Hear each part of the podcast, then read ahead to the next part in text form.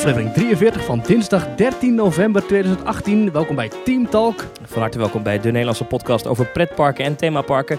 Ik ben Thomas van Groningen. Hey, ik ben Maurice de Zeeuw. En deze week in Team Talk gaan we het toch maar weer eens hebben over Disneyland Parijs. Leuk. En beloftes. Gezellig. En geld. En we beantwoorden weer heel wat vragen en opmerkingen in e-mails aan ons gericht. Hoe was je week, Maurice? Ja, was goed. Ja? Ik ben niet naar een pretpark geweest. Wel even wezen uitwaaien in Zeeland dit weekend. Heerlijk. Ja, je moet toch iets als al die pretparken dicht zijn, hè? Ja, dat is waar. Ik heb afgelopen week genoten van Details. Onze collega's. Ja. De andere podcast. Ik moest heel hard lachen, want ik heb natuurlijk vorige week mijn reisverslag gedeeld over Disneyland Parijs. Jazeker. Ik heb het nog een keer teruggeluisterd en toen dacht ik wel, ik ben wel een beetje aan het doordraven en een beetje aan het zeuren misschien. Dat dacht ik. Maar het grappige is dus dat Mark, een van de jongens met wie ik was, die zat dus in Details en die vertelde een iets positieve verhalen iets genuanceerder over zijn ervaring in Disneyland Parijs. Hij was het wel met me eens overigens, dat het te duur was. Dat heeft hij voor mij wel gezegd. En, attracties te vroeg dicht gingen. Attracties te vroeg dicht. Dat heeft hij wel bevestigd hoor. Dat is niet dat ik daar bij nek heb lopen kletsen vorige week. Maar ja, ik heb het nog eens teruggeluisterd. Dus voor de mensen die dat gemist hebben vorige week, je hoeft het niet, terug te gaan in de geschiedenis van Team Talk. Om die aflevering terug te luisteren, hoeft niet. Ik bedoel, ik stond achteraf, dacht ik, ik was iets te zuur misschien. Nou, en toch vond ik het wel goed dat er een beetje een uitgebalanceerd verslag is geweest van die avond. Want in Details hebben we het verhaal gehoord van Mark. Ja. En in Team Talk hebben we het verhaal gehoord van jou. Het ging over dezelfde avond, dezelfde beleving en toch een heel andere opvatting. Ja. Ja, dat is waar. Ik heb wel enorm zin om naar een pretpark te gaan. Heb jij dat ook een beetje, dat het kriebelt? Nou, ik heb vooral zin om naar een warm oord te gaan. En of er dan een pretpark ligt, dat vind ik dan ook wel prima. Maar inderdaad, Spanje, PortAventura of Orlando, een beetje Kingdom of... lekker op Main Street zitten of misschien wel. Ik zit nog steeds te kijken hè, naar Orlando. De eerste 2 weken van januari ben ik vrij. Maar ik heb zitten denken, dit was mijn idee. Ik dacht, en het is helemaal op de Bonnefoy, ik heb het weer niet goed geresearched. Maar mijn idee was, ik boek gewoon de goedkoopste reis die ik kan vinden naar Orlando. En dicht bij Disney World en ik ga een annual pass halen. Ik dacht, weet je, ik ben een man met een banksaldo. Ja. Ik ga het gewoon doen. In dat geval ben je welkom in Walt Disney World als je een banksaldo hebt inderdaad. Ja, maar en ik twijfel nu dus enorm. Dus ik ben heel benieuwd of er mensen luisteren naar Team Talk die dit ooit hebben gedaan. Die een jaarpas hebben genomen voor Walt Disney World. En hoe vaak ze dan ook daadwerkelijk gegaan zijn in een jaar. Want het is natuurlijk, los even van of dat nou leuk is of niet. Ik ben ook wel iemand die graag meedenkt aan de toekomst van de aardbol. En 5 keer per jaar heen en weer vliegen naar Orlando is misschien ook maar ik heb dan niet weer helemaal de bedoeling, toch? Ja, maar ik heb dan weer dat slechte cliché-argument, dat is bij vlees eten. Van ja, ze zijn toch al dood, die dieren. Of ja, dat vliegtuig vliegt toch. Maar dat is natuurlijk... of ik er nou in zit of niet. Maar precies, maar dat hele idee is natuurlijk een beetje achterhaald. Dus je gaat kijken, ja, natuurlijk heb je een zaak van vraag en aanbod. Ja. En als maar genoeg mensen zeggen, wij gaan niet naar Walt Disney World, dan zal dat vliegtuig ook niet vliegen. Maar dan heb ik nog een vraag. Dan heb je dus... dus als iemand dat kan beantwoorden aan mij, stuur even een mailtje naar info@teamtalk.nl van ik heb dat gedaan, ik heb er wel ervaring mee, ik wil dat wel doen. Kijk, wat ik dus benieuwd naar ben, is je hebt dus die annual passes en heb je er 2. Je hebt dan de Disney Platinum Plus pas en je hebt de Disney Platinum pas. Nou, die Disney Platinum pas, die kost $894. Dan krijg je 365 dagen lang toegang tot alle 4 theme parks. Zonder block-out dates. Dus mag iedere dag naar binnen. Je mag de 4 themaparken op dezelfde dag bezoeken. Dus je mag hoppen. Je krijgt een fotopas. Je krijgt 20% korting op eten. En 20% korting op merchandise. Dat is €796 overigens. €796. Nou. Mag je naar de waterparken? Ja, daar kom ik dus op. Okay. En dan zit ook parking bij. Nou. Wat je dus hebt met de Platinum Plus pas, die dus precies €100 duurder is. Die is namelijk, of $100, die is $994. Dan krijg je toegang tot de 4 themaparken en tot Blizzard Beach. Disney's Blizzard Beach, dat is het waterpark. En, hoe heet die andere ook weer? Typhoon Lagoon. Ja. Je mag dan ook naar ESPN Wide World of Sports Complex. Daar ben ik nog nooit geweest. Ik weet niet wat het is. Dat is sporten iets, zal wel. En je mag naar Disney Oak Trail Golf Course.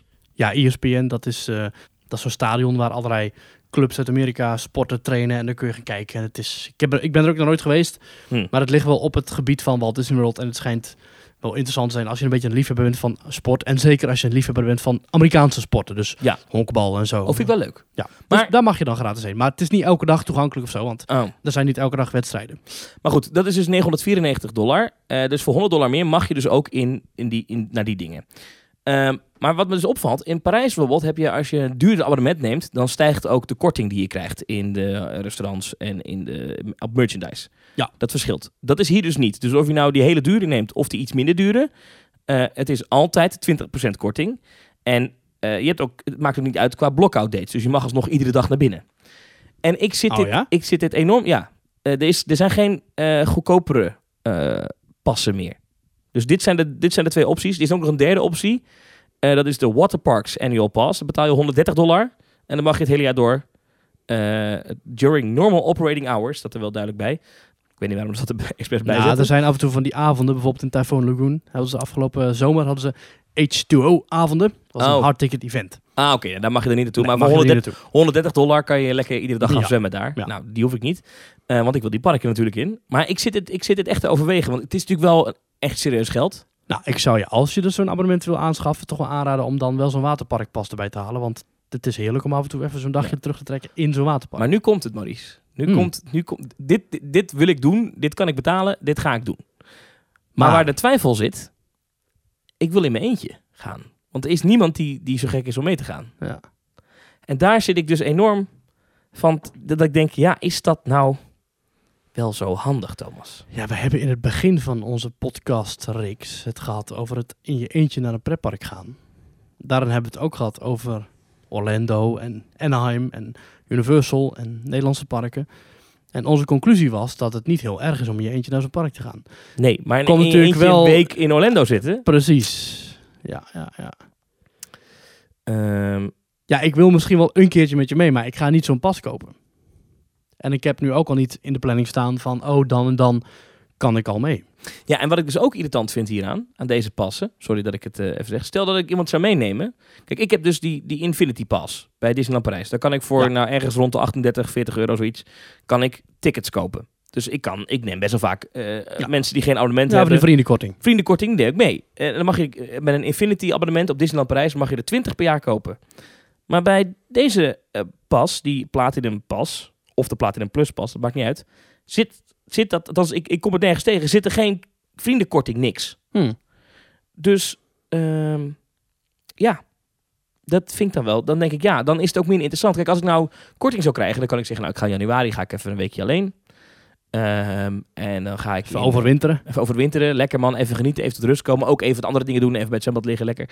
En dan ga ik in april nog eens een keer en neem ik jou mee. En dan kan ik zeggen, kijk eens, zie je, passie, korting. Ja. Maar ik zit daar enorm over te twijfelen. Dus als de luisteraars van Theme Talk mij alsjeblieft over de streep kunnen duwen, Twitter naar @themetalk.nl of info@themetalk.nl. Maar iemand moet even zeggen, Thomas, je moet dit doen. Of Thomas, dit moet je echt niet doen. Wat een stom idee. Het is een lastige situatie. Ja. Maar het is ook zo gaaf. Het is zo'n luxe probleem. Het is heel gaaf. Ik vond het vroeger al zo'n luxe dat ik dacht van, ik heb gewoon een abonnement op Disneyland Parijs. Maar dat is tegenwoordig zo'n beetje de standaard. Dat heeft iedereen tegenwoordig. Dat bijna iedereen heeft dat. Ja. Nou, hoewel, met die enorme prijsstijgingen van de afgelopen jaren wordt het ook wel steeds minder. Daar gaan we het zo over hebben natuurlijk. Ja, inderdaad. Mijn abonnement verloopt in januari. En ik denk dat ik hem voor de eerste keer voor de first time in forever niet ga verlengen. Dat lijkt me mooi, dat je dan even toch naar die annual pass balie gaat. En dat je daar binnenkomt en dan, for the first time in forever. Dan kijken ze me aan en zeggen, I'm not gonna renew this pass. Yeah. Because this resort has let me down. Ja, precies. Ja. Let me down. Let me down. You all really let me down. Oké, sorry. En dan kijken ze je aan, want dan spreek je geen Engels. Nou, de hele format heb ik weer omgegooid. Want normaal vraag ik altijd... Hey, nou, laten we het nog een keertje omgooien. Thomas, wat is jou opgevallen in de pretparkwereld? Ga je het mij nu vragen? Ja, normaal vraag je het altijd aan mij. Dus laten we een keertje andersom doen, dat ik zo meteen aan de beurt ben. Wat mij is opgevallen is, ik rij iedere dag naar mijn werk.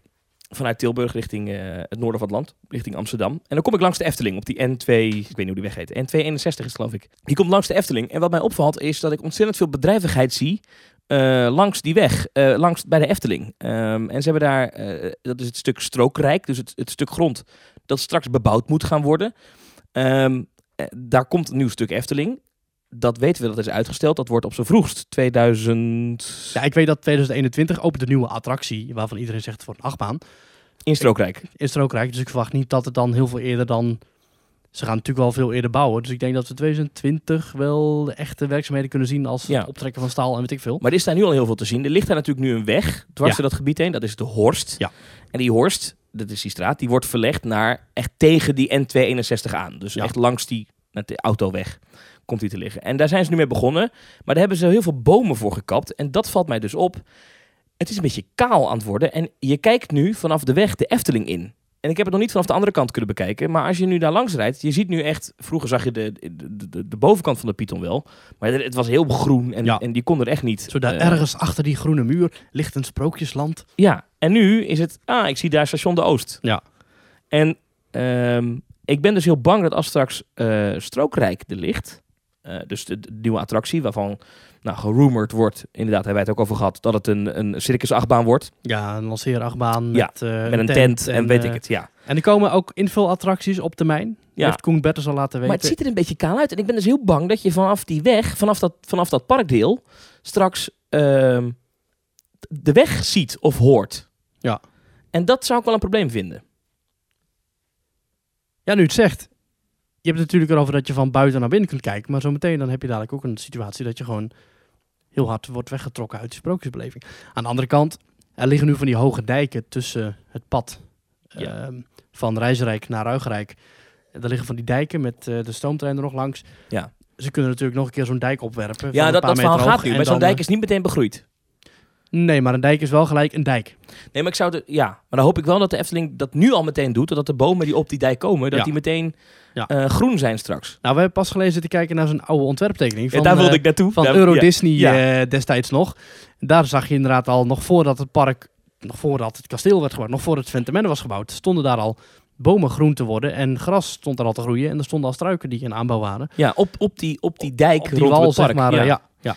Met name goed zichtbaar op was de wal achter wat nu Autopia is, zeg maar. Dat is ook een hele belangrijke wal voor mensen die wel eens in Disneyland Parijs zijn geweest. Zeg maar, als je voor Autopia en je kijkt, je ziet waar nu die auto's rijden. Daar zie je daarachter een groene muur eigenlijk. Als die groene muur er niet had gestaan, dan keek je naar een oerlelijk treinstation. Ja. En wat dus opvalt op die tekening luchtfoto uit... 1990. Ja, 90 denk ik. Echt, het kasteel was nog alleen maar verdering. Ja. Daar zie je al op dat helemaal groen is en dat daar al bomen groeien en wat je net zegt. Maar dat is dus al gedaan waarschijnlijk. Dat moet volgroeid zijn als we straks open gaan. Nou, dus daar zat ik aan te denken. En dus iedere dag dat ik er nu heen en terug langs rijd, denk ik, Efteling, ik hoop dat jullie dit even horen. En dat jullie nu alvast de groendienst daar aan de slag sturen als die weg er straks ligt. Dat je daar iets fixt, want anders dan wordt het heel lelijk, ben ik bang. Je hebt nu natuurlijk de Europalaan, die weg waar elke dag, vooral 's ochtends en vooral 's avonds, heel veel auto's op en neer rijden. Ja. Die kun je gewoon zien vanuit het Lavelaar als je in zo'n slakken, zo'n monorail zit. Ja, dat vind ik ook nog steeds aardslelijk. Ja. De andere twee kanten van de Efteling lopen langs de heel rustige, dat pad richting Bosrijk. En het pad achter Aquanura en Fata Morgana. Dat zijn van die hondenuitlaatpaadjes, daar loopt bijna nooit iemand. Maar stel dat ook drukke snelwegen waren geworden, wat had ze daar dan moeten doen? Ze hebben daarin het geluk dat er gewoon rustige bossen achter liggen, waar niemand ooit komt. Nee, maar je hebt natuurlijk de enige plek. De Efteling heeft nooit echt het probleem gehad van het moeten afwerken van de buitenranden van zo'n buitenwereld. Kijk, ze hebben het destijds gedaan met die lavenmuur. Dus als je in het Lavelaar loopt, dan kun je er niet heel veel van zien. Maar als je in die monorail zit, iets wat Ton van de Ven nooit wilde, maar toch moest gebeuren, omdat er anders geen attractie aantrekkingskracht was, dan zit je inderdaad wel te kijken naar die buitenwereld. Ja. En McDonald's reclames en weet ik veel. Ja, maar ik vind nog steeds, dat meen ik oprecht, ik vind de route die Lavelaar monorail neemt, vind ik echt een ontwerpfout. Vind je? Ja, er zit echt één zo'n bocht in, dat je echt gewoon, hier is de Europalaan, hallo. Ja. Ja, dat is echt lelijk. Ja, het lijkt ook af en toe wel dat er heel erg last minute was. Want er zijn gewoon stukjes uit de huisjes gezaagd, zo bijna, om dat ding te laten rijden. Ja, mooi hè? Ja. Maar goed, even terug naar het oorspronkelijke punt. Want ik denk dat je gelijk hebt. Ik wil nog een klein fun fact vertellen trouwens over die wal bij Disneyland Parijs. Ik heb het ooit vernomen, ik weet niet of het klopt. Maar het schijnt zo te zijn dat vanwege die wal, die rondom het resort is opgegooid, of in ieder geval rondom het park, dat het daar altijd 1 graad warmer is dan buiten het park. Echt waar? Dus als je het koud hebt, moet je Disneyland Parijs ingaan. En dan heb je het 1 graad warmer dan wanneer je er buiten bent. Geestig. En zeker in Adventureland, waar heel veel bamboe en hoge planten en bomen zijn. En die houden warmte vast of zo. Ja. Oh, nou, geestig. Leuk hè? Maar, ik weet niet of het klopt, maar het klopt is het leuk fact. Maar het viel me echt op dat ik dacht, oh, het is echt een open vlakte geworden. Er staan nog wel wat bomen hoor. En er is nog wel een soort van rij. En het is natuurlijk ook winter, dus, of herfst. Dus ja, daarom. De bomen verliezen hun blaadjes. Ja. Maar toch dacht ik, dat kan wel eens uiteindelijk straks.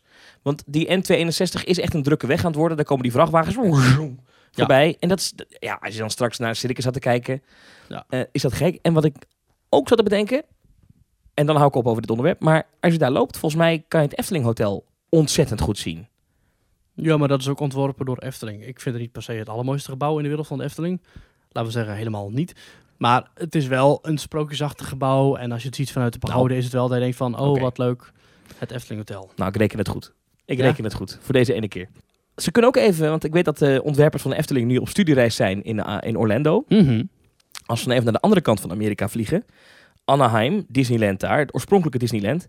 Nou, dat is ooit gebouwd in de sinaasappelvelden.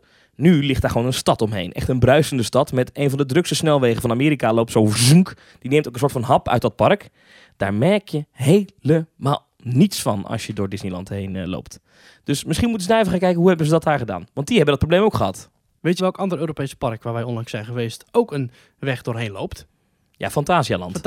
Ja, maar daar merk je ook helemaal niks van. Ja, maar dat is een ander soort weg. Dat is geen snelweg. Nee, dat klopt. Maar dat kun je wel handig verbloemen, denk ik. Ja. Overigens verwarmt die weg langs de Efteling is geen snelweg, maar een autoweg. Je mag hem al 100. Ja. Maar hij is gebouwd als een snelweg. Met 2 rijstroken heen, 2 rijstroken terug. Met een vangrail ertussen, viaducten. Ja. En iedereen rijdt daar 130. Ik ben er ook nooit geflitst, dus wat dat betreft. Ja, wordt trajectcontrole vanaf volgend jaar. Echt? Dus kijk uit. Ja, dat wordt een trajectcontrole. En je mag er maar 100, dus ben je iets later in de Efteling. Maurice, wat is jou opgevallen? Nou, we kregen er een mailtje over en ik schrok er een beetje van. Want we hebben afgelopen zomer hier heel blij zitten verkondigen van... nou, we gaan naar Orlando en we halen onze tickets bij Touractie. Ja. Een Nederlands bedrijf. En toen zat ik nog te kijken van... goh, wat bieden die tickets goedkoop? Met air quotes... Wat bieden die de tickets goedkoop aan voor Disney en Universal? Ja, want die hadden een pakket voor Disney. Ja, 7 dagen of zo, geloof ik. Ja, wij zaten daar 14 dagen op de park. En dan had je een ticket voor Universal en een ticket voor Disney erbij. En voor 14 dagen? Voor 14 dagen, voor zowel Disney als Universal. En dat kostte dan $700 of zo. Nou, dat is natuurlijk wel een klap geld. Maar het is, als je gaat kijken naar wat je er daarvoor betaalt, best wel een goede deal. Ja, als je los had gekocht, was je veel meer kwijt geweest. Zeker. En dat was bij touractie.com. Touractie met een i. En ik kan er gerust reclame voor maken. Ja, touractie en dan zonder de e op het einde. Ja, precies. Ja. Gewoon ACTI. En daar kan ik gerust reclame voor maken, want ze zijn failliet. Ja, want even... Ze zijn in één keer failliet. Wat staat er op hun site nu? Ja, de website staat nu in één keer ook in het Engels. Dear visitor, unfortunately, Touractie had to temporarily stop all online selling activities and has filed for formal suspension of payments. Ons avontuur is tijdelijk gestopt. Ja, tijdelijk onderbroken. Dat is het. Ja. Even uitleggen, dit is het... Even zijspoor, maar dat is het bandje van Phantom Manor, toch? Als er storing is. Ja, alle attracties in Disneyland Parijs hebben hunzelfde ingesproken bandje. Ooit in 1990 opgenomen. Ja. Heel slecht Engels, gewoon heel slecht ingesproken. En in alle attracties die daarna zijn geopend, wordt hetzelfde karige bandje nog steeds gebruikt. En wat zegt die man dan? Ja, van, dames en heren, uw aandacht alstublieft. Denk een technische storing is uw avontuur tijdelijk onderbroken. Ik zal kijken of ik het kan vinden en dan kan ik het hier even inplakken. Dan kan iedereen er veel plezier van hebben. Daar komt ie. Dames en heren, even uw aandacht alstublieft. Naar aanleiding van een technisch probleem is ons avontuur tijdelijk onderbroken. Wilt u alsjeblieft blijven zitten? Wij hopen weer snel van start te kunnen gaan. Dank u voor uw geduld en begrip. Oh, ja. Het is heel slecht, hè? Heel slecht. Nou, maar goed. Dus ook Touractie is tijdelijk onderbroken. En wie weet dat het weer opnieuw gaat beginnen. Maar ik vind dat bijzonder. Ik snap het eigenlijk niet zo goed. Want wat kan er nou misgaan met het doorverkopen van tickets voor Disney? Ja, maar ik had altijd al het gevoel... maar je weet toch wat je ervoor moet krijgen. Maar je rekent af in euro's daar, hè? Of niet? Ja. Ik had altijd het gevoel dat er iets niet klopte. Dat zij een trucje toepasten misschien op de wisselkoers of zo. Of misschien dat ze een trucje hadden met de BTW. Nou, laat ik vooropstellen. Ik ben uitstekend geholpen daar toen ik heb gebeld van... goh, ik heb vragen hier en daarover. En de tickets werkten gewoon perfect. Dus ik had helemaal geen problemen met Touractie. Dus ik vind het heel raar dat ze nu in één keer failliet zijn. Nee, maar ja, precies. Nee, ze hebben gewoon het product geleverd. Ja, het was onder de marktprijs. Want toch? Want de tickets daar waren goedkoper dan waar dan ook. En dat is gek, want ze boden de tickets eigenlijk ook goedkoper aan als de bron, namelijk Disney en Universal. Maar is dat niet het hele idee van bij een reseller kopen? Ja, nou, dat begrijp ik. Maar dit was wel echt extreem goedkoop. Dus ik kan me voorstellen, ik denk dat dit een bedrijf is. Was het Nederlands of wat was het? Ja, op de website was alles Nederlands. Ik weet niet of dat heel erg uitmaakt. Maar ik kan me voorstellen, misschien dat zij een trucje hadden. Ik weet het niet hoor, ik speculeer even. Maar dat ze met misschien de BTW of met de wisselkoers of wat dan ook, waardoor zij het goedkoper konden aanbieden en dat trucje voorbij is en dat dan houdt het op natuurlijk. Misschien dat sinds die Mansion in Team Talk er zoveel mensen daar tickets zijn gekopen, dat ze denken van nou, ik geloof dat. Ja, ik denk dus dat wij dit laatste duwtje hebben gegeven, ja. Maar touractie. Waar moeten mensen nu wel naartoe voor goedkope tickets als ze naar Orlando gaan? Ja, ik zoek het altijd opnieuw op, maar ik zou inderdaad ook gewoon kijken naar tickets sites van Walt Disney World zelf. Ja. Voor de zekerheid. Je had altijd WDW Holidays. Ik weet niet of dat nog steeds zo actief is daarin. Ja, die Britse site. Ik weet niet of dat nog steeds de goedkoopste optie is. Maar ik heb ze daar de andere keren voor gehaald. En dat zullen we dit even crowdsourcen? Dat, als je nu naar Team Talk luistert en je bent een ervaringsdeskundige op het gebied van Orlando, moet je sowieso even antwoord geven op mijn allereerste vraag van deze podcast. Ja. Vraag 2. Waar koop je nu nog goedkope tickets voor Orlando? En dan doen we dat in de volgende aflevering. Ja. Het antwoord en een uitgebreid verhaal erbij. Ja, en als je dan toch aan het surfen bent, ga dan gelijk even naar Facebook en zoek op Team Talk en like ons gelijk even. Ja. En zorg ook er even voor dat je ons volgt via welke podcast app je dan ook wil. Dat kan natuurlijk via iTunes, dat kan natuurlijk via Stitcher, dat kan natuurlijk via Overcast, dat kan via Google Podcasts. Dat doe ik zelf, vind ik een heel fijne app trouwens. Google Podcasts, gebruikt u ook zeker, een nieuwe app van Google. En abonneer je daarin en geef ons, als dat mogelijk is, een rating. Laat even weten wat je van ons vindt. Dat kan natuurlijk met een review. Of dat kan weer even een mailtje sturen van, goh, ik vind het leuk. Of ik vind het niet leuk. Of ik vind dit heel goed. Ik vind dit heel slecht. Whatever. En hou ons in de gaten. En volg ons op social media. Op Facebook, op Twitter. @teamtalknl. En natuurlijk via Instagram en Soundcloud. En je kunt ons ook sinds een tijdje beluisteren via Spotify. Maurice, wat kan je allemaal kopen voor €104? Voor €104. Daarvoor kun je ik denk wel misschien wel 2 of misschien wel 3 jaar abonnementen voor Slagharen kopen. Zijn die zo goedkoop, ja? Ja, ik geloof €30 of €40 of zo. Okay. Zeker nu met Black Friday en aankomst zijn die heel goedkoop. Oké. En je kunt daar ook je kon er altijd 104 hamburgers verkopen bij de McDonald's, maar ik denk een stuk of 70. Dat doen ze niet meer, een stuk of 70 hamburgers denk ik. Ja, je kan voor €104 denk ik. Nou, wat kan je? Je kunt er 2 dagtickets voor kopen voor Europa Park volgend jaar. Oh ja. Want die worden €52. Ja, ik zoek even op wat er een site voor is. Wat kan je voor €104? Ik vind een hoop geld. Wat vind jij? Ik kan er een keer voor tanken en nog een keer voor tanken. En nog een klein beetje voor tanken. Ja, even kijken. Wat kun je voor €100 kopen? Nou, daar gaan we hoor. Veel bier, zegt iemand hier, op DVD-boxen van een leuke serie. Nou, dat is wel heel ouderwets. 101 pakken AH groene thee, honing en citroengras. Oh. Maar je kan er ook 1 dagticket voor Disneyland Parijs voor kopen. Want dat was de aanleiding waarom ik dit ging bespreken. Disneyland Parijs heeft de prijzen verhoogd. Dat doen ze heel slim. Dat deden ze namelijk vlak na de vorige aflevering van Team Talk. Ik hoop dat we het niet zouden zien. Maar als je op snorfiets door de Grote Marktstraat rijdt, dan moet je een boete betalen van €104. Oh. Ja. Je hebt even gegoogeld op €104. Ja, exact. Ja. Oké. Ze zijn door de €100 grens heen. Wat vind jij daarvan? Heftig. Het was €99 en Disney heeft er nu €104 van gemaakt. Ik vind dat heel gedurfd. Dat vind ik het vooral. Ik vind het behalve onredelijk en bijzonder, vind ik het ook heel erg gedurfd. Want ik denk dat de Europese pretparkconsument echt wel een beetje rondkijkt naar wat de pretparken overal kosten. Ja. En dan ziet hij nergens een park dat duurder is dan 5, 6 tientjes. En dan komt in één keer daar Disney met €104 voor een hopperticket voor 1 dag. Voor 2 parken. En het is ook wel snel gegaan, hè, dit laatste. We hebben echt veel prijsstijgingen gezien. Iedere keer van een paar euro het afgelopen jaar.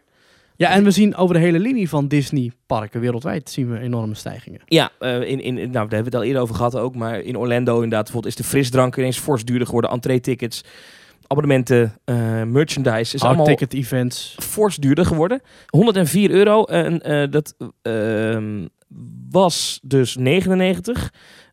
Als je zegt van nou, dat is dan voor 2 parken 1 dag. En dat doen de meeste mensen. Dan kan je hoppen. Dat doet eigenlijk iedereen. Mocht je nou zeggen, nou ik wil dan toch maar 1 park 1 dag. Nou, ik weet niet of iedereen dat doet, maar inderdaad. Ja, nou veel mensen doen dat volgens mij. Maar mocht je 1 park 1 dag is €84, was €79. 2 dagen hoppen kost €159 in plaats van €150.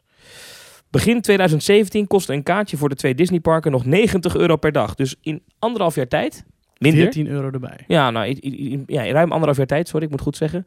€14 erbij. Dat is eigenlijk schandalig, Maurice. Ja. Even eerlijk. En het is interessant, want ik heb afgelopen week ook de bekendmaking van de kwartaalcijfers van de Walt Disney Company een beetje gevolgd. Ik heb het er ook over gehad met een financieel analist bij BNR. Die zei, ja, het aandeel Disney is niet heel populair in Nederland. Dus hij zei, ik volg dat niet goed. Maar hij heeft even de Reuters berichten. Reuters is een persbureau, die volgt het allemaal. Heeft even doorgespit. Hebben we het er even over gehad. En één ding vond ik erg interessant. Attendance down over de hele linie. Dus eigenlijk alle parken melden een daling van het aantal bezoekers. Ja, het gaat hier over alle Disney-parken die owned zijn bij Disney. Van de Walt Disney Company. Het gaat dan niet om Tokyo Disney Resort. Nee, het gaat dan om Anaheim, het gaat om Orlando, Parijs, ja, Shanghai. Hongkong weet ik trouwens niet zeker of die er ook bij zit. Maar voor het gemak, dat maakt vind ik zo. Maar wat zij melden is dat over de hele linie er minder bezoekers zijn naar Disney-parken. Maar dat de omzet enigszins op peil is gebleven door een stijging van de omzet. Dus welke periode, van de prijzen. Welke periode spreken we nu over? Dan praten we over het afgelopen kwartaal. Kwartaal? Ja, ten opzichte van een jaar geleden. Ja. Kwartalen worden vaak met een jaar daarvoor vergeleken. Shanghai doet het andersom. In Shanghai zijn meer bezoekers voor lagere ticketprijzen. Dus daar daalde de attendance, hebben ze de prijs omlaag gegooid. Daardoor is de attendance weer gestegen. Oh. En hebben ze daar enigszins op die manier gelijk getrokken. Maar waar ook ter wereld, dus eigenlijk in alle Amerikaanse en Europese parken... zijn er gewoon minder bezoekers geweest. Maar hebben ze toch op peil weten te houden, want de prijzen zijn gewoon omhoog gegooid. Ja, en wordt er dan bekendgemaakt hoeveel minder bezoekers? Of is dat nog niet? Dat heb ik niet onder ogen gekregen. Meestal komt dat dan bij een jaarverslag dan naar buiten. Ja. En dat is heel ingewikkeld, want... maar het zal er niet gaan om 1,5 of 2 of 1%. Nou, dat weet ik niet. Dat durf ik niet te zeggen. Dat zal ongetwijfeld gezegd zijn, maar dat heb ik even niet bij de hand. Ja. Maar er is gewoon een daling te zien. En ik denk dat al zorgwekkend genoeg is. Alleen wat natuurlijk lastig is bij dit soort dingen is dan zo'n call met aandeelhouders. Mm-hmm. Alleen, de Walt Disney Company bestaat uit zoveel meer dan alleen die pretparken. Dat die pretparken, heb ik het gevoel altijd een beetje, dat zei de analist ook, die zei, dat is altijd een beetje een... Dat is eigenlijk het leuke dingetje van de shareholders call. Dus weet je, het gaat vooral over de filmstudio. Het gaat over de merchandise. Het gaat over de retail. Dat vinden ze heel belangrijk. Want er was ook weer een hoop te doen over... Nou, daar heb ik helemaal geen verstand van. Maar over de Disney stores. Weet je, die gaan ook met panden en vastgoed en weet ik het. En daar zitten al die investeerders en die banken heel erg bovenop. En die parken... viel hem op, hoor. Dat is een beursanalist. Die zei, dat is echt een beetje... Ja, dat is het leuke onderdeel van de aandeelhoudersvergadering, of van de shareholders call. Dus het zal ze allemaal niet zoveel... Hij zei, de informatie daarover is ook altijd vrij sumier, want dat vindt iedereen gewoon leuk. Ja, ja. En dat loopt ook wel. En ze gaan was zijn analyse, hoor, dus ik weet niet of het klopt, maar... Ja, ze gaan natuurlijk ook uit van die enorme stijging die gaat komen als zometeen Star Wars Land opent. Ja, werd ook nog even benoemd. En dat ging dan vooral over de opening van Galaxy's Edge, Star Wars Land in Disneyland Anaheim. Ja. En daarover Bob Iger zei daarover dat het een leuk probleem wordt dat ze hebben. Maar dat gaan ze wel oplossen. Ja. Maar het is wel een probleem. Ja. Want men verwacht dat het zo ontiegelijk druk wordt daar, dat het park het niet aan kan. Ja. En ik vermoed dat Disney daar komend jaar, want dat staat voor eind volgend jaar gepland. Nou, daar gaan ze echt nog wel meer over bekendmaken. Ik denk niet dat op die openingsdag je daar zo gewoon kan zeggen, ik ga daar naartoe. Ik denk dat je daar een kaartje voor moet reserveren. Denk ik. Misschien wel. Misschien dat je dan zelfs met je annual pass voor Disneyland Anaheim niet eens naar binnen mag. Dat zou zomaar kunnen. Want zijn er in die kust wel block-out dates of niet? Of heb je dan... Ja, daar heb je natuurlijk niet naar gekeken, want je gaat naar Orlando. Nee, dit is weer zo'n dingetje op de Teamtalk Bingo. De heren hebben de parate kennis niet paraat. Of de kennis niet paraat. Ja. Want dat weet ik niet. Heb ik niet opgezocht. Geen idee. Ja. Overigens, over de prijsstijging bij Disneyland Parijs. Dit vind ik ook nog wel schandalig. €30, dat kost tegenwoordig het parkeren. Ja. Dat was in 2016 nog €15. Ja. Dat is nu €30. Ik vind dat schandalig. Ik kan dat ook niet goed praten. Sorry. En als andere mensen in andere pretparkpodcasts gaan zeggen... Ja, maar het is wel Disney. Nou, ik vind dat echt onzin. €30 voor een dag parkeren op een of andere... Afgebrokkelde, met vergilde borden gevulde parkeerplaats... met chagrijnige medewerkers en afgebladderde posters. Wat denkt Disney? Echt, serieus. Dan dalen je aantal bezoekers en dan zeg jij... Weet je wat? Het allereerste wat die mensen zien is... Of je even €30 wil aftikken... Ja. Om te parkeren. Je moet er ook zo zien. Moet je zo zien. Jij bent een supermarkt.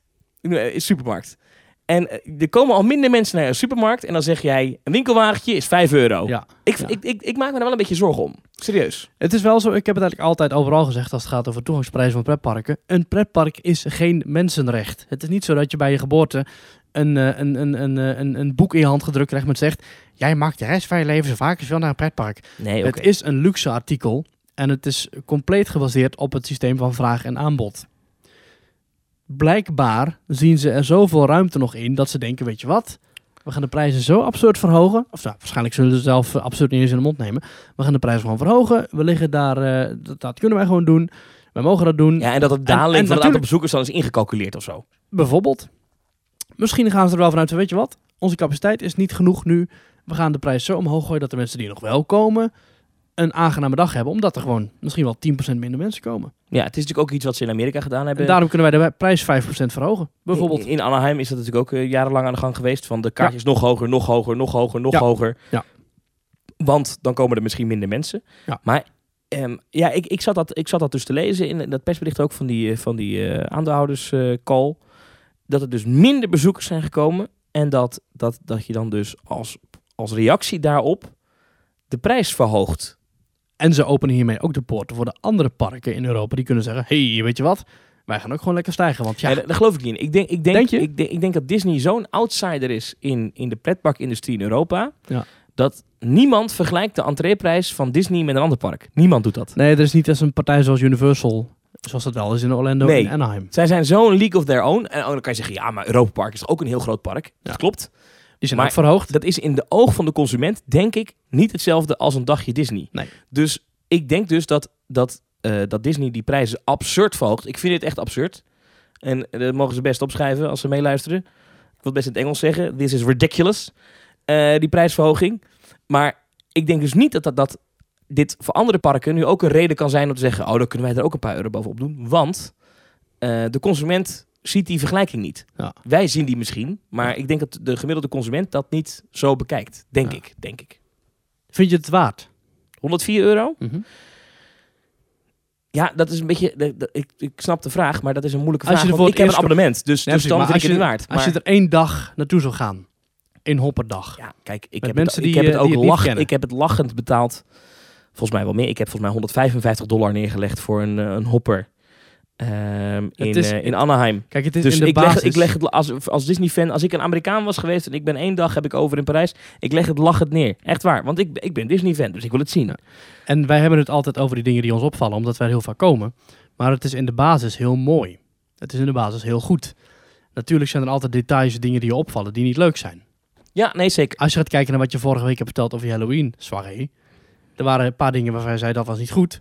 Maar ondertussen heb je wel in de mooiste mijntrein-achtbaan ter wereld gezeten. En heb ik een hele leuke dag gehad. Je hebt gezeten in Pirates of the Caribbean, want ook al zijn er heel veel defecten nu, het is een fantastische dark ride. Ja, waarvan ik trouwens begreep deze week dat die heel veel van de defecten weer gemaakt zijn. Ja, toch een beetje bijgewerkt, maar goed.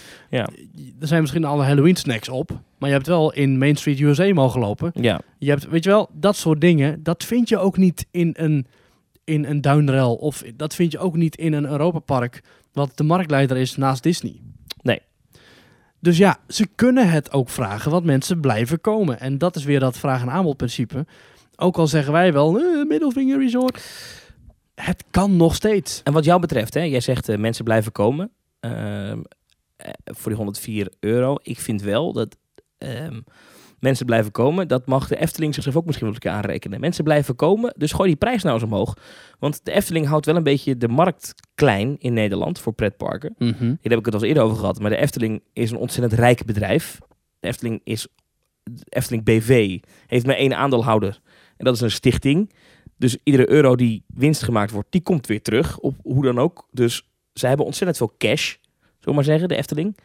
En daardoor is de entreeprijs heel laag. Maar ik zou best graag willen zien dat de Efteling een beetje kijkt naar wat Disney hier doet. Van oké, de mensen blijven toch wel komen. Gooi nou eens een tientje, is misschien wat veel om in één keer te doen. Maar gooi nou gewoon eens een keer rigoureus €5 bovenop de entreeprijs van de Efteling. Dan wordt het uit mijn hoofd ergens tussen de €40 en €50 wordt het dan. Nou, doe dat nou eens, want er kunnen andere pretparken, zoals Toverland, maar ook Duinrel, maar ook Walibi, maar ook Slagharen, maar misschien zelfs Bobbejaanland, die kunnen dan ook die prijs een beetje verhogen. En dan kunnen zij ook groeien. Kunnen zij ook nieuwe attracties bouwen. Denk je dat de Efteling daarop zit te wachten? Nee, de Efteling doet het bewust. Nee, dat is hartstikke duidelijk. De Efteling houdt heel die markt in zijn greep. En wat de Efteling ook in de statuten heeft staan... Ja. Waar al die commissarissen naar zitten te kijken... de Efteling moet een toegankelijk product blijven. Zo afstandelijk en absurd hoog zoals Disneyland het doet... waardoor het bijna een elite product wordt. Dat is ook vastgesteld ooit in 820 voor Christus... dat de Efteling gewoon een park is voor iedereen. De Efteling zal altijd een park blijven voor iedereen. Hoort wat ik hier te vertellen heb op deze schone avond... gegeven door God onze Heer. Ja, nee, daarom. Dus je moet daar ook een beetje voor waken. Hè? Als je die statuten wil, dat je daaraan wil blijven luisteren. Ja, maar dan toch... Ik zie er wel eens aan te kijken. Dan denk ik... Moet je eens kijken. Ga eens naar de willekeurige Facebookpagina van de Efteling... en zoek eens op entreebedrag of entreeprijs of whatever... Ik denk dat meer dan de helft van de mensen zeggen... de Efteling is veel te duur. Dus die naam heeft het al dat het hartstikke duur is. Ja, maar als de Efteling nou gewoon eens een keer... Stel nou dat de Efteling nu... Even wat als de Efteling €10 duurder was geweest. Ja. Nu. Nou, als de Albert Heijn actie niet zou bestaan. Want dan scheelt het ook €10. Nee, ik wil even terug naar de hypothetische situatie. Ja. Als de Efteling nu... €60. Ja. Dan durf ik je op een briefje te geven. Dan waren parken als Walibi, Slagharen... Misschien zelfs Movie Park, misschien zelfs Phantasialand. Movie Park en Phantasialand moet je niet naar kijken, want die liggen in een ander BTW-gebied. Ja, oké, maar even los daarvan van wat de Nederlandse consument vindt van wat zo'n park kost. Mm-hmm. En hoe vaak ze er naartoe gaan. Ik denk dat die parken allemaal veel harder gegroeid zouden zijn, omdat niet omdat ze per se minder concurrentie hebben van de Efteling, want die concurrentie blijft moordend, maar omdat de consument vindt het dan oké om voor het product pretpark wat meer te betalen, waardoor ze dus ook wat meer investeringsruimte hebben. En dan waren al die parken misschien wel groter geweest. Ik heb het niet onderzocht, dus ik durf het niet... Maar ik denk wel dat dat zo is. Ik denk dat misschien Toverland nu al 2 keer... Nou, niet 2 keer. Ik denk dat Toverland nu al wel een tweede Avalon had gehad, wellicht, als de Efteling niet zo goedkoop was geweest. Want dan hadden ze gewoon zelf ook een hogere entreeprijs kunnen vragen en hadden ze veel meer investeringsruimte gehad. Snap je? Ik denk dat je dan vooral moet kijken naar inderdaad de parken als Duinruil, als een Toverland, als Phantasialand, als Efteling, waar niet aandeelhouders achter zitten. Want dat zijn dan denk ik vooral parken die zeggen, we houden bij Walibi in één keer 80 miljoen over. Dat sluizen ze dan niet naar Walibi Holland, maar dat sluizen ze dan naar andere parken van die groep waar het niet goed gaat. Ja, maar inderdaad, als je gaat kijken naar de familiebedrijven of naar de kleine bedrijven met minder aandeelhouders of maar 1 aandeelhouder of geen aandeelhouders, dan zul je inderdaad daar beter uitkomen als consument. Ja. Dat denk ik wel. Waarom zou de Efteling de prijzen zo verhogen dat andere parken er ook baat bij hebben? Nee, ja, dat zal nooit de drijfveer zijn. Maar ik denk wel dat... Nou, het is een mooi side-effect. Ja, maar het is wel zo dat zij die markt echt in de greep houden. Ik denk dat ze dat ook weten. Dat denk ik ook. Maar ze hebben een soort van monopolie. Dat klopt, ja. De Efteling heeft inderdaad een monopolie. Heb je het al in huis, of niet? Een eigen monopoliespel. Nee, maar ze hebben het is natuurlijk niet... Want een monopolie betekent dat er in een markt maar 1 kraam is waar je kan kopen. Maar ze hebben een soort van... Ik weet niet of de monopolie het juiste woord is, maar ze hebben zo'n machtspositie in de pretparkmarkt. Een oligarch. En ik wil dat toch even aanstippen. Want als je dan kijkt met het argument... Disney kan alles vragen. Kan gewoon die prijs nu naar €104 gooien. En mensen blijven toch wel komen. Dat denk ik ook wel. Waarschijnlijk wel iets minder. Maar er blijven altijd mensen komen. Ik denk dat dat voor de Efteling in zekere zin ook geldt. Als de Efteling gewoon een €10 erop gooit... dan komen er volgend jaar gewoon weer 4 miljoen bezoekers. Echt waar. Ja, maar dat is niet de bedoeling, want er moeten 7 miljoen bezoekers komen. Ja, dat klopt. Maar dan zouden die andere miljoen bezoekers misschien naar Toverland gaan... of naar Walibi en dan komt daar weer iets van. En dat willen ze niet. Nee, dat willen ze niet. Goed, zullen we doorgaan naar het volgende onderwerp? Ja, dat is goed. Ik vind het overigens wel leuk om economische discussies te houden. Of in ieder geval economische gesprekken over pretparken. Want dat is toch een... Jawel, maar... Een heel kil onderwerp en een heel warm onderwerp. Maar ze hebben toch...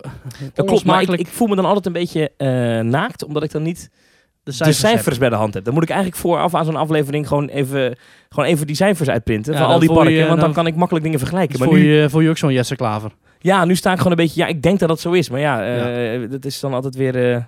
dat is dan nergens op gebaseerd, weet je wel. Ik kan wel roepen, ik denk dat het Dolfinarium best wel €104 kan vragen. Maar dat staat nergens op, weet je. Ja. Ik denk als het Dolfinarium dat doet, dan staat er helemaal onder water. Hey, we gaan naar de mails, want er zijn ontzettend veel mails gestuurd. Ja, we moeten die mailbox een stukje bij beetje wegwerken. We blijven even bij de Efteling. Een mailtje van Rick van Woesik. Mm-hmm. Rick mailt ons het volgende. Beste Maurice, allereerst wil ik jullie complimenteren. Beste Maurice, dankjewel. Beste Maurice en Thomas. Oh, oké. Allereerst wil ik jullie complimenteren en bedanken voor de leuke podcast die jullie maken. Ik kijk elke week en reikhalzend naar uit om naar jullie te mogen luisteren. Deze week had ik een middagje vrij en ben ik eens in Max und Moritz gedoken. Na wat geneuzel op internet had ik een aantal puzzelstukjes gevonden. Na het lezen van de streken van Max und Moritz en het bekijken van de concepttekening kwam ik tot de volgende opvallende punten. In de eerste streek van Max en Moritz binden de gebroeders twee kippen aan elkaar vast, waarna de kippen zichzelf in de boom vliegen. Dat heb jij toen voorgelezen ook. Max en Moritz vangen de kippen van de weduwe Bolten met stukjes brood die met touwen aan elkaar vast zijn gemaakt. De kippen vliegen zich vast in de boom, waar ze door de weduwe uit hun lijden worden verlost. En ze worden dan inderdaad, ze komen vast te zitten. En, ja. Nou ja. Nu zag ik op de concepttekening bovenop de poort twee auto's rijden met twee jongens erin. Nu zitten er aan de auto's een soort van elastiek vast, wat ook betekent dat de auto's ook weer achteruit zouden gaan. Een Mack Powered Coaster kan van richting veranderen op de baan. De treinen zijn vormgegeven als kippen. Als ik alles nu bij elkaar zet, valt de puzzel al misschien meer in elkaar. Ik denk namelijk dat je in een van de twee kippen belandt die door Max und Moritz aan elkaar worden vastgebonden. Op een gegeven moment stoppen de treinen /kippen, waarna de treinen achteruit gaan en dan een rondje maken. Deze vorm van de achtbaan is geen racer, wat de Efteling aangaf. Staat het verhaal centraal en is verandering van richting ook een speciaal effect wat de Efteling graag wil bij attracties. Nu is het allemaal speculeren natuurlijk en het is zeker geen bevestiging van iets. Ik ben gewoon alleen benieuwd wat jullie van dit idee vinden en of het realistisch is. Met vriendelijke groet, Rick van Woesik. Ik denk dat hij hier best wel een goed punt heeft. Ik wil hier namelijk ook nog aan toevoegen dat met dit effect je als negatieve kant ook gaat krijgen dat je maar 1 trein per baan kunt gebruiken. Maar dat zijn ontzettend lange treinen met heel veel karretjes. Die kunnen geloof ik 30 of 32 of 34 mensen in. Wacht even, je bedoelt als een achtbaan vooruit en achteruit gaat, ja, dan kun je niet meer. Ja, dat kan misschien ook nog wel. Nee, dat kan op zich wel. Kijk maar naar de nieuwe Star Trek achtbaan in Moviepark Germany. Ja. Of de nieuwe achtbaan die binnenkort gaat komen in Bobbejaanland. Ja. Maar stel je houdt het zonder wisselingen, zonder trackwissels op een baan die voor en achteruit gaat. Of in ieder geval op een trein die voor en achteruit gaat. Dan heb je zo'n lange trein best wel nodig. En dan vind ik dat best wel een goed idee eigenlijk. Het klopt in het verhaal wat hij al zegt. Het klopt met de bordjes die je overal ziet hangen. Met die jongetjes in die autootjes die heen en weer gaan.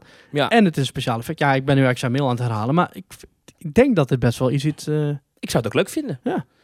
Dit is iets vernieuwends. Ja. In de Efteling ben je nog niet in een achtbaan. Kunnen niet in een achtbaanstapje achteruit gaan. En het klopt wel inderdaad. Er is een van de streken van Max und Moritz is met die kippen. Ja. En die trein heeft in ieder geval iets van gevogelte weg. Want er zitten vleugels op. Dus ja, en een kippenhoofd aan de voorkant. Oh, echt waar. Nou, 1 plus 1 is 2. Ik moet alleen wel bij zeggen, in het verhaal gaan de kippen dood.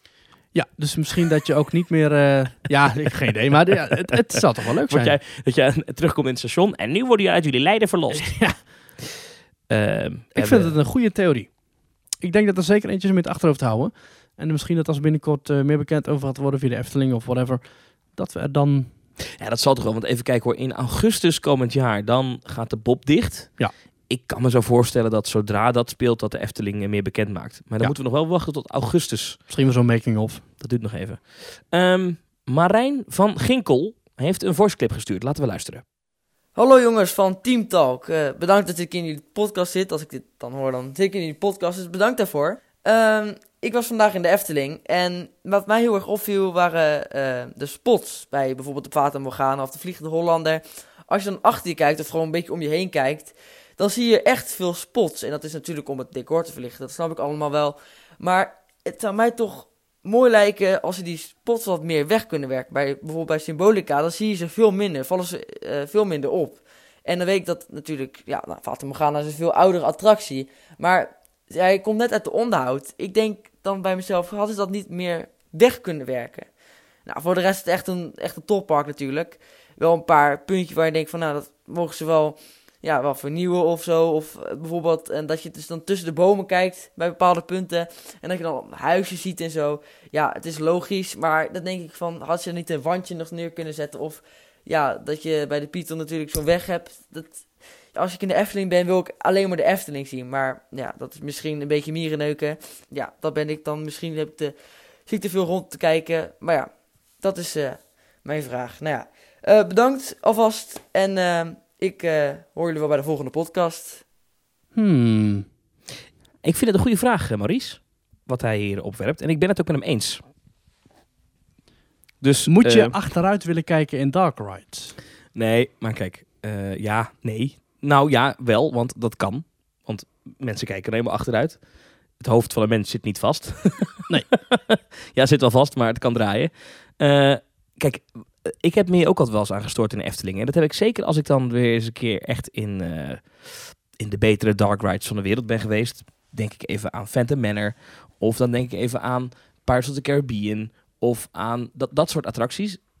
Het is wel zo, en dat kan je niet ontkennen, dat de verlichting in dat soort attracties beter is weggewerkt dan in de Efteling. De Efteling heeft dat daar, vind ik heel grappig. Laat daar echt steken liggen heel vaak. Ik ga dit nu gelijk tegenwerpen namelijk. Okay, want op het moment als jij Phantom Manor, tenminste Phantom Manor zoals we hem kenden, op het moment dat jij de attractie binnendraait en nog voordat jij de eerste hal ingaat, dan is daar een lamp die recht in je gezicht schijnt via een spiegel. Ja. Ga jij in Pirates of the Caribbean, is er een loodsplafond waar als je links en rechts van je kijkt gewoon platte platen zijn. Waar is dat dan? In Captain Jack's, dat eerste stuk. Nee, in het stadsgedeelte, zeg maar. Dat gewoon, waar gewoon decorelementen opgeschilderd zijn. Dus in plaats van echte stenen zijn er gewoon geschilderde stenen. Ja. Als jij in Harry Potter and the Forbidden Journey gaat en je beweegt je hoofd omdat het niet vast zit en je kijkt links en rechts van je, dan zie je daar gewoon beamers en lampen en spots en rookmachines en kabels hangen. Oké, dat klopt. Maar... Dus nee, Thomas van Groningen. Ook in de beste dark rides van de wereld zijn lampjes te zien. Ja. Dan zou ik hooguit symbolica willen opwerpen als de best techniek wegwerkende dark ride ter wereld. Ja, doe jij weer. Ja. Nou, ik vind bijvoorbeeld Droomvlucht vind ik vooral een probleem. Daar vind ik echt de verlichting echt heel slecht weggewerkt. Brandtrappen. Ik vind eigenlijk Droomvlucht helemaal niet meer zo goed als vroeger. Maar ja, dat is persoonlijke smaak. Ik weet niet waarom, maar ik ben enorm uitgekeken op die attractie. Ik snap de hype niet meer. En ja, sinds Geert Wilders hem leuk vindt, vind ik hem ook minder leuk. Maar dat is persoonlijk. Maar je komt dan in die bocht vlak voor dat Sompenwoud. Ja, dan kijk je recht tegen zo'n ledspot aan. En op het einde die lampen die dan aangaan met die rook. Het is allemaal zo. Je ziet overal die lampen hangen. En je ziet de bekabeling lopen op sommige plekken. En met name ook in dat... Ja, ik weet de naam van die scène niet. Maar dat je op een gegeven moment die scène hebt dat je... Met dat hetje in het water. Weet je wat ik bedoel? Elfentuin? Ja, Elfentuin. Nee, ja, op het einde van die scène zit die troll of zit die koning. Ja, Elfentuin. Dan maak je op een gegeven moment een bocht. En hebben ze wat beplanting hangen. Zodat je niet op een gegeven moment recht met je snuffert in al die spots kijkt. Ja, daar kijk je zo doorheen. Ik vind dat inderdaad een ding. Ja, maar je zie je overal lampen hangen. Ja, maar je zegt, ik vind hem niet meer mooi. Maar je vond hem dus wel ooit heel mooi. Ja, maar op een of andere manier nu niet meer. Maar dat is dus toch een kwestie van persoonlijke perceptie. Ja, maar ook de tand destijds, denk ik. Wat moet een attractie in één keer doen om niet meer... Ja, gewoon updaten. En ik vind inderdaad, wat Marijn heeft in een punt... Een van de dingen waar ik me aan stoor in heel veel Efteling-attracties inderdaad... die dan zogenaamd heel goed immersive zijn... Hè, om even zo'n pretparkterm te gebruiken... dat je opgaat in de sfeer en de omgeving... dan is dat inderdaad, door al die aanwezige verlichting... wordt dat toch een beetje minder. En maar je bent er ook al 400 keer in geweest.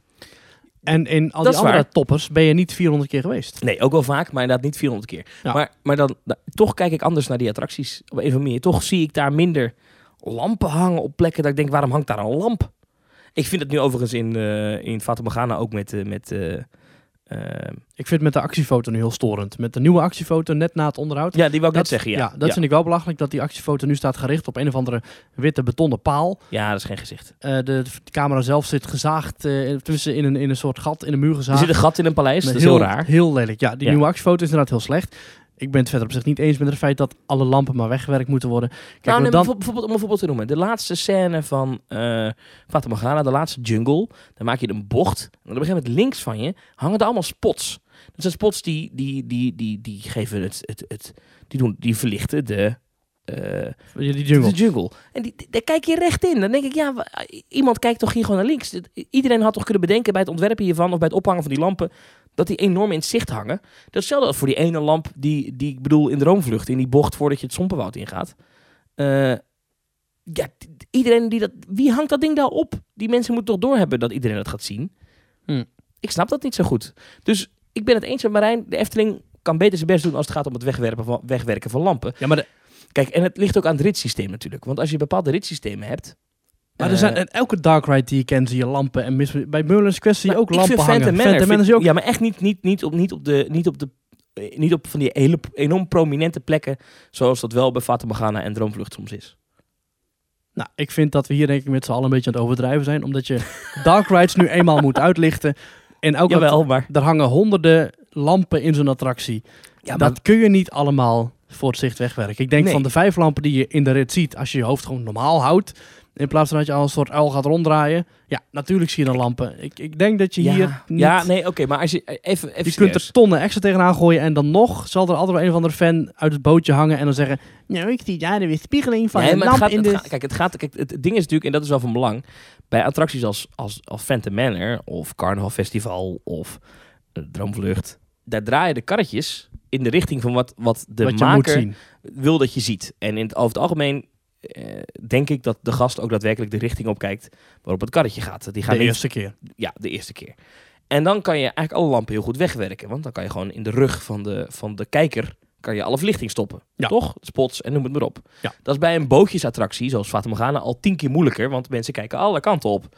Mensen kijken daar, mensen kijken daar, mensen kijken hier. Dus dat is moeilijker. En dan vind ik bij Droomvlucht vind ik het echt stom dat er dus op een paar plekken er echt lampen hangen in de richting van waar jouw karretje kijkt. Dat is toch stom? Dat is toch niet goed ontworpen dan? Daar heeft er toch iemand zitten slapen die lamp ophangt. Die weet toch, dat karretje gaat zo meteen, kijkt deze kant op. Laat je hier een spot ophangen. Ja, dat je bij ik noem maar even een willekeurige top dark rides die we kennen. Geisterrikscha in Phantasialand. Ja. Dat je gewoon, je karretje wordt richting een nooduitgang gedraaid. Zo van, kijk hier maar even naar deze felverlichte TL-bordjes. Ja. Ja. Nou, ik vind dat bijna een goed punt maakt. Ja. Ja. Ik gedeeltelijk ook.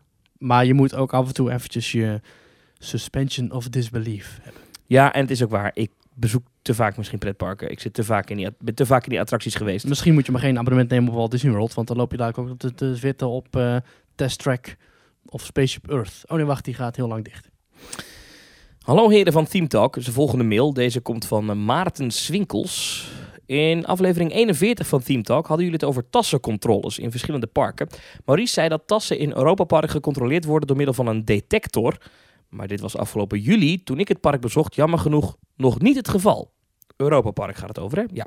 Ik en 6 vrienden van mij moesten de laatste dag van ons bezoek voor 22:00 uitchecken bij ons appartement. En onze trein terug naar Nederland ging pas om 18:00 s'avonds.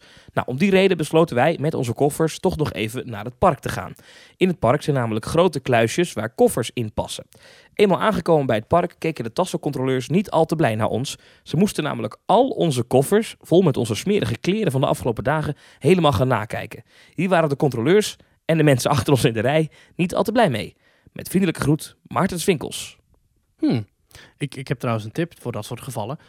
Bij heel veel hotels en huisjes, ook waar ik ben verbleven, ik vraag altijd als ik uitcheck van, hey, kan ik misschien mijn tassen en koffers hier even achterlaten? Dat kan toch altijd? Dat kan ook altijd, lijkt mij. Maar goed, waarschijnlijk had Maarten daar toevallig, misschien mocht dat daar niet. Maar ja, of was het hotel niet in de buurt van het park en dan is het niet handig natuurlijk. Ja, maar goed. Terug. Ja, hij was ook met de trein natuurlijk. Dus je hebt niet echt een auto dat je even op en neer rijdt. Maar goed, in ieder geval, dat is nu helemaal het nadeel van tassencontroles. Het is at the end of the day, onder de streep, is het geen pretje. Nee, ik heb bij Disney ook wel eens gezien trouwens. Mensen die met gigantische koffers het park in wilden gaan. En dan worden ze naar de backcheck gestuurd. Dat is niet de bedoeling namelijk.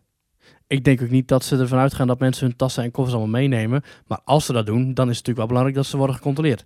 Ja. Ik denk niet dat ze kluisjes en dergelijke gaan maken net voor de bagagecontrole. Want als je daar een bom in stopt, dan heb je kun je alsnog in slag slaan. Volgens mij is dit ook een van de redenen dat er geen kluisjes meer om de Main Street Station zitten. Ja, dat dacht ik ook, ja. De veiligheidsredenen. Je kunt ze wel rechts van de hoofdingang opbergen. Ja. Ik geloof voor €15 per koffer of zo. En als je een abonnement hebt, kost dat niets. Dat is voor de duurdere abonnementen kost dat niets. Ik weet niet of dat bij de goedkope pauperabonnementen ook zo is. Maar moet je nagaan, een pas van €100 zoveel. Ja. Pauperabonnement. Ja. Ik heb nog wel een mailtje. En die is weer van Maarten Swinkels. Die heeft 2 mailtjes gestuurd. Maar ik pak even zijn andere er ook bij. Want die vond ik wel interessant nog, Maurice, voor jou. Mm-hmm. Hij zegt, beste heren van Theme Talk. In aflevering 39 hadden jullie het onder andere over de krappe treinen van Joris en de Draak. Ook hebben jullie Maurice's bezoek aan Europa Park besproken. Dankzij deze 2 opmerkingen kwam bij mij de volgende vraag op. Zijn jullie schenen ook altijd zo blauw na een ritje in een mak schijnbijnbrecher? Oftewel de mak spinning coaster. Bijvoorbeeld de Dwervelwind dus in Toverland of Euromeer in Europa Park. Deze Maarten is namelijk 1,85 meter. En zelfs mijn benen zitten al vastgeklemd tegen die pijnlijke plastic rand aan de voorkant. Het helpt ook niet mee dat Euromeer nogal ruw is. Ik geniet nog altijd van jullie podcast. Ga zo door. Dankjewel. Is dat zo? Jij hebt daar ook last van in die spinning coasters van... Ik vind dat wel meevallen. Het zijn wel over het algemeen vrij krappe treintjes. Het is niet heel comfortabel. Daar ben ik het met hem eens. Nou, een comfortabele rit. Crush coaster vind ik goed te doen. Ik vind Welverwind goed te doen. Ik vind die Euromeer ook goed te doen. Euromeer is wel redelijk ruw. Mm-hmm. Zeker aan het einde, als je echt keihard doorknalt. Ja. Ik heb bij Dwervelwind wel altijd het probleem dat ik de beugel verkeerd dicht doe. En ik denk dat de stang in het midden zit. En dan zit hij aan de linker of rechterkant. Dat ik keihard stang tegen mijn benen aan krijg. Maar goed, dat is gewoon mijn eigen stomme schuld. En bij Euromeer is dat het karretje heel ruw gaat. En bij Crush is het dat je heel snel moet instappen en dat je weinig tijd hebt. Maar over het algemeen heb ik geen problemen met de schijnpijnbrecher, zoals hij het noemt. Nee.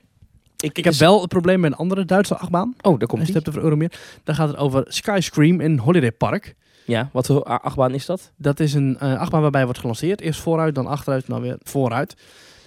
En daar zitten van die klemmen om je enkels. En dat is echt een pijnlijk verhaal. Ik moet wel zeggen, dat is een paar jaar geleden dat ik die heb gedaan. Ja. En dat was echt geen pretje. Nee? Maar die stang die drukte ook onredelijk hard op je onderbenen. Want het was ook, dat zeg maar de stang. En daar op die stang zat nog een extra stuk... tegen je maar waarom moeten je benen vastgezet worden dan? Ja, geen idee, want het zat echt hier zo net boven je voeten, zo bij je enkels. Ik snapte helemaal niet. Ja, en ik heb even later zo'n persfoto zien van Gert Verhulst.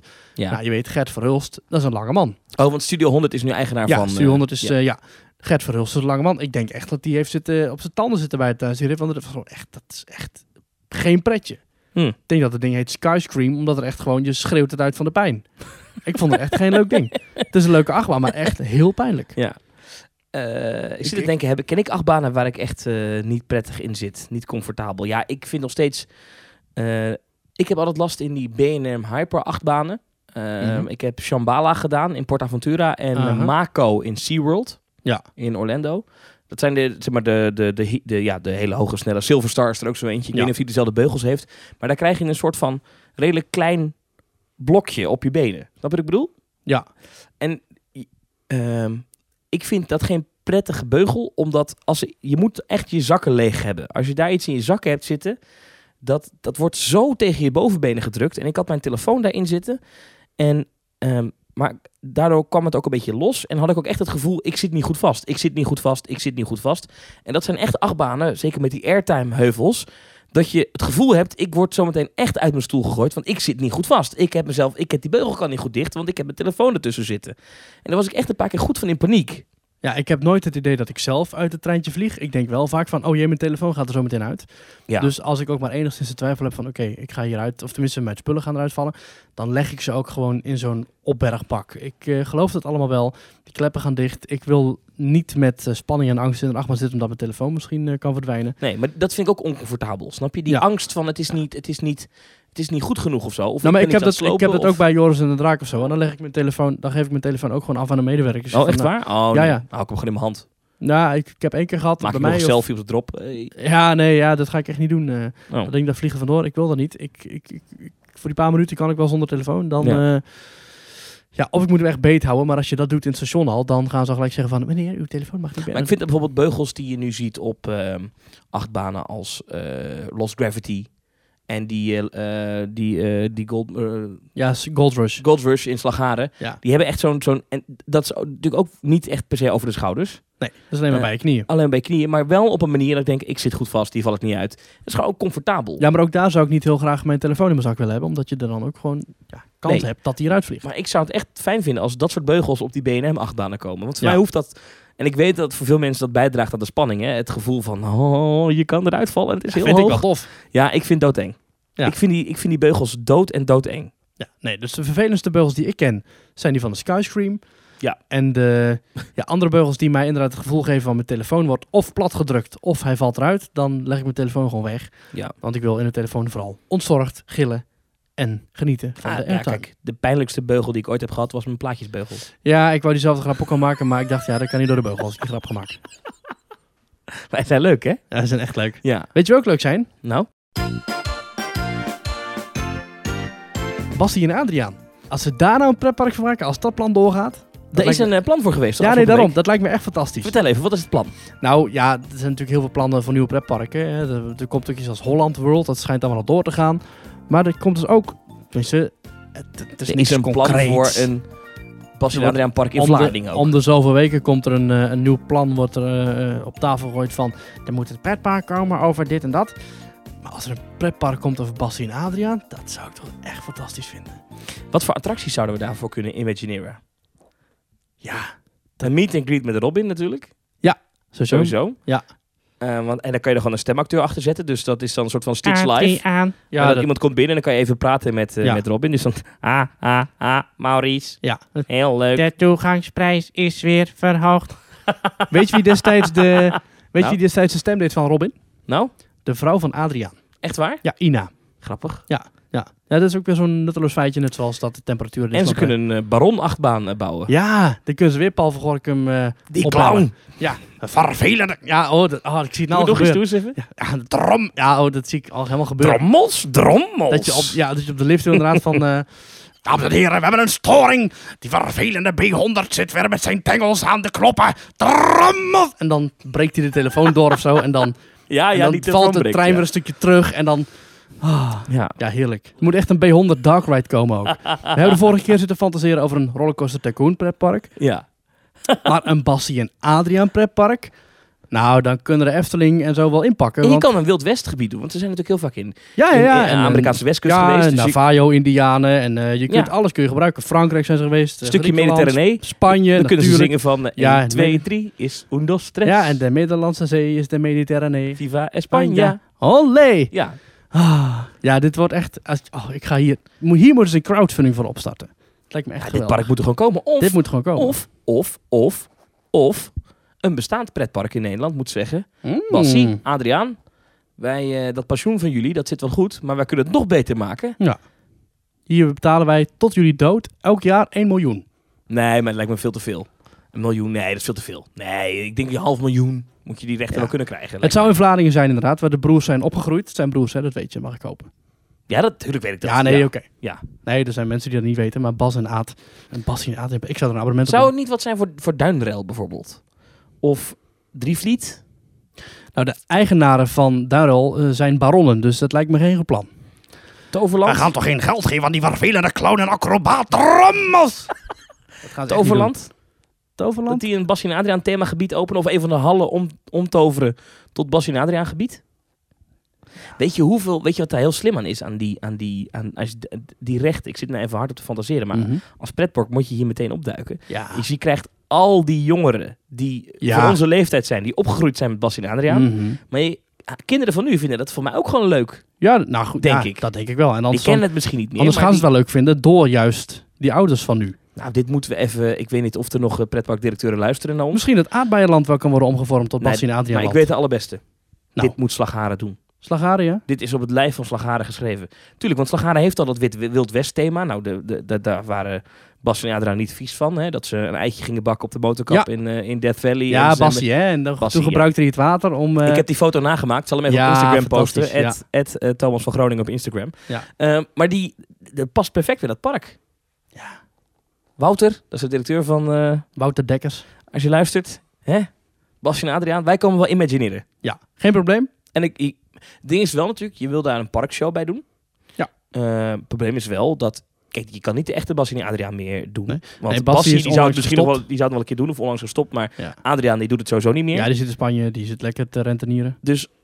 Als je meet and greets wil doen met Bassie en Adriaan, dat willen mensen wel... dan moet je hele goede lookalikes zien te vinden. Ja.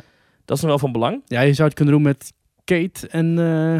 wat was het ook weer? Ja, pas geleden was er een andere film van Bassie en Adriaan... waar ze nog in mee hebben gespeeld. Kate en Koos of zo? Ja, zoiets. En je kan wel met videoboodschappen doen. Hè? Dat er dus een videoboodschap op het scherm verschijnt. Hallo lieve mensen in Slagharen. Weet je, dat Adriaan dat zegt. En dat, zoiets kan je wel maken. En Kate en Koen was het.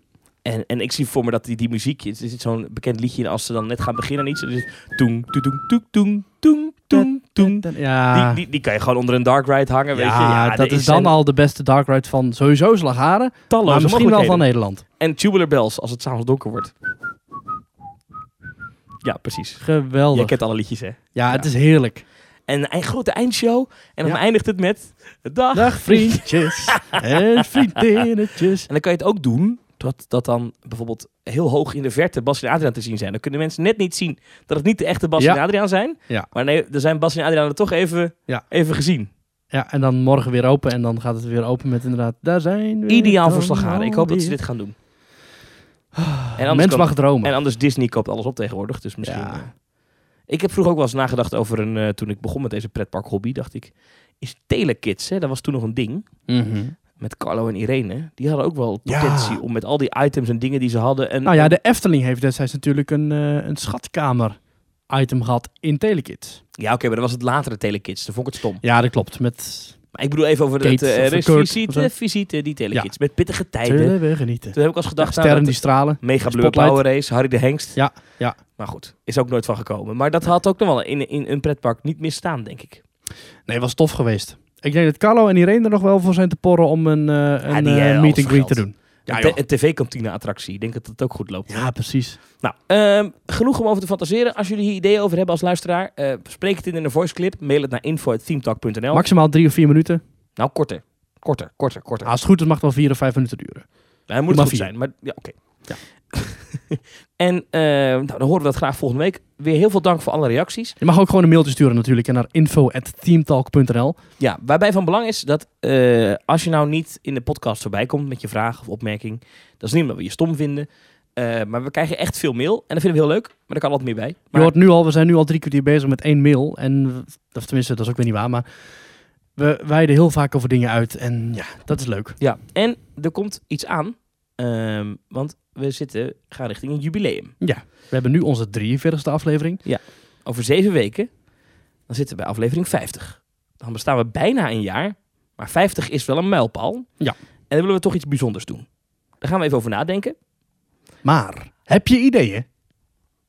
info@themetalk.nl. En als we bij jou thuis mogen komen opnemen... Zullen we dat weggeven als prijs? Dat wij thuis bij mensen aan de keukentafel komen opnemen? Dat lijkt me iets wat mensen willen strijden dat dat niet gebeurt, maar... Nee, we zitten te denken om misschien een crossover te doen met andere pretparkpodcasts. Of misschien toch een meet-up. Ja, of sowieso een live opname misschien wel. Met publiek erbij. Ja, dat heb ik net zo goed begrepen. Ik weet dat andere podcasts dat ook doen. Ik luister naar best wel veel podcasts. Ik luister ook naar Man, de podcast. Maar die gaan dus binnenkort... die hebben zoveel fans gekregen in korte tijd. Meer dan wij hoor. Maar die gaan dus een live ding doen in een theater. Maar dat is niet aan ons besteed, denk ik. Ja, we kunnen wel een keertje de Efteling Theater afhuren. Beetje klein. Ja, Zikko-toom zat ik meer in te denken. Ja, oké, dat is waar. Maar goed, ja. Ik ga aanstaande zaterdag naar Caro trouwens. Dus... Wie weet dat mensen mij daar dan wel zien. Zullen we gewoon een keer die show kapen? Ja. Dan gaan we het podium oplopen. Ja, mensen, circus, dan komen wij opgelopen. Ja, dit is... Er schijnt toch niemand in de zaal te zitten, heb ik gehoord. Echt waar? Ja, ik weet niet. Wil je dat alsjeblieft voor mij checken? Ik heb tot nu toe van alle mensen die ik heb gehoord die naar Caro zijn geweest... behalve de mensen die met de première zijn geweest... maar hoor ik, ja, die zaal was half leeg. Maar ik gun dat niet aan pretparken. Ik gun dat parken die investeren. Ik gun ik succes. Ik gun Disneyland Parijs niet succes. Ooggetuigenverslagen. Als jullie luisteren... en naar Caro zijn geweest, laat even weten. Was de zaal een beetje gevuld bij jullie of niet? Dat is natuurlijk helemaal geen representatief onderzoek dit. Maar ik ben wel benieuwd. Ja. We gaan nu wel echt afronden. Want ik over muziek gesproken inderdaad. Die band komt binnen. Ja, precies. Een hoop gedoe. Ja. Dat is trouwens echt zo. Hè? Mensen denken wel eens dat wij dat faken. Dat we die muziek horen. Dat is echt. Ja. Maurice, tot volgende week. Hey Thomas, tot volgende week. Doei.